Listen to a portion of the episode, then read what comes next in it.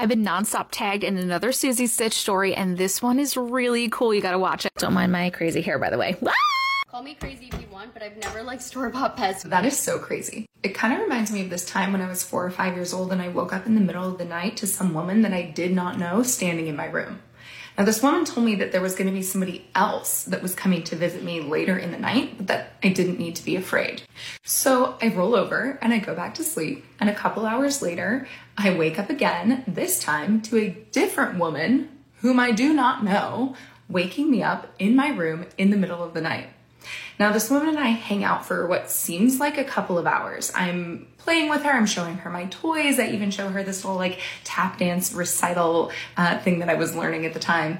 And after what seemed like some time, she told me that she had something that she wanted to show me and that I needed to come with her. So, in the middle of the night, me and this mystery woman whom I do not know leave my house and go out through the window. Now, the next morning, I wake up and this memory is extremely vivid and one that stays with me for my entire life. But I never really quite remember where it was that I went, where this woman took me. And I still have no idea who this mystery woman is who showed up first to tell me that this woman was coming. And we'll get back to that in a second. Flash forward to 2021, and I've gotten into a really um, good habit of a deep meditation practice. And I stumble across Marissa Peer, who's a world famous hypnotherapist.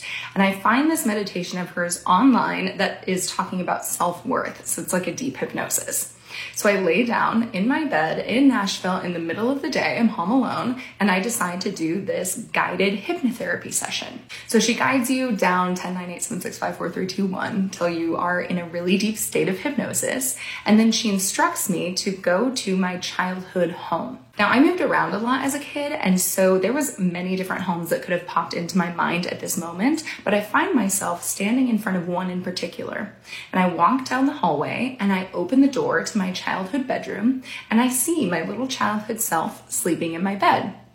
So I wake her up and I hang out with her and I tell her that her life is amazing and that she's doing great and that I know what she's going through is hard right now, but that everything is going to be okay.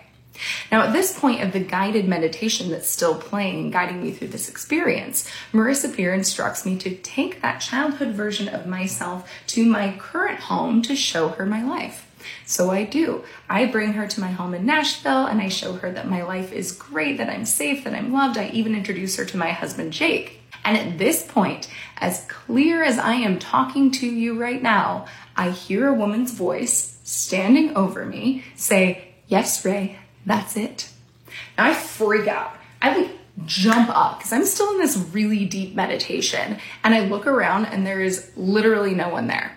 But as my adrenaline starts to subside and I come back into just like a normal state of being, I now realize what has just happened in this guided meditation. This felt so visceral, so real, and I now have memories from the childhood version of this experience and now the adult version of this experience. But I still have no idea who this mystery woman is. And at this moment, I remember that my grandma had a photo of me from what I believe is that night where I'm passed out on my bedroom on the middle of the floor wearing my tap shoes surrounded by my toys. So a couple of weeks later, I go to my grandma's house and I ask her if she still has this photograph. And she asks me why I want it.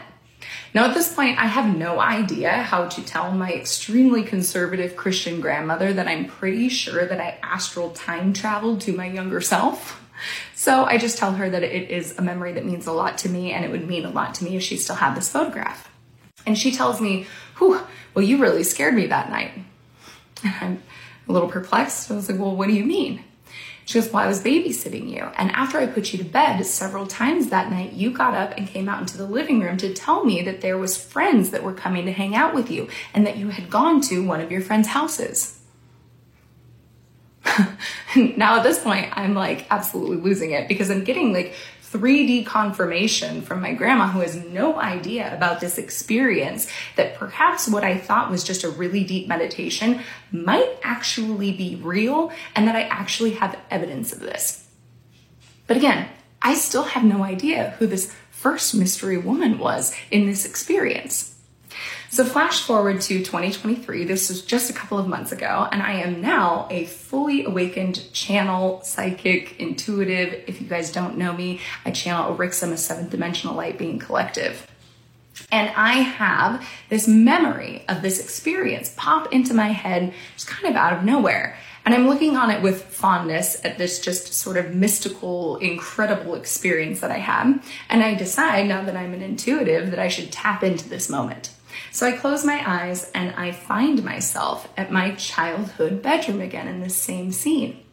And I send that little girl so much love and I tell her that somebody's going to be visiting her tonight and that it's going to be okay. And at this moment, I realize what's actually happening.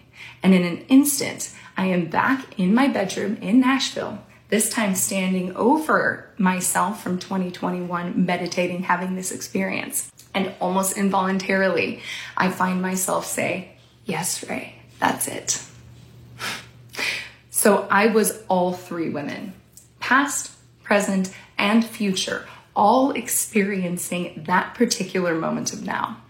And now it is a regular practice for me that whenever I have a fond memory or a tough memory pop up from a time in my life, that I stop and I send that version of myself so much light and love and compassion for what she's going through. And I always make sure to tell her that it is going to be okay because I know that it's real.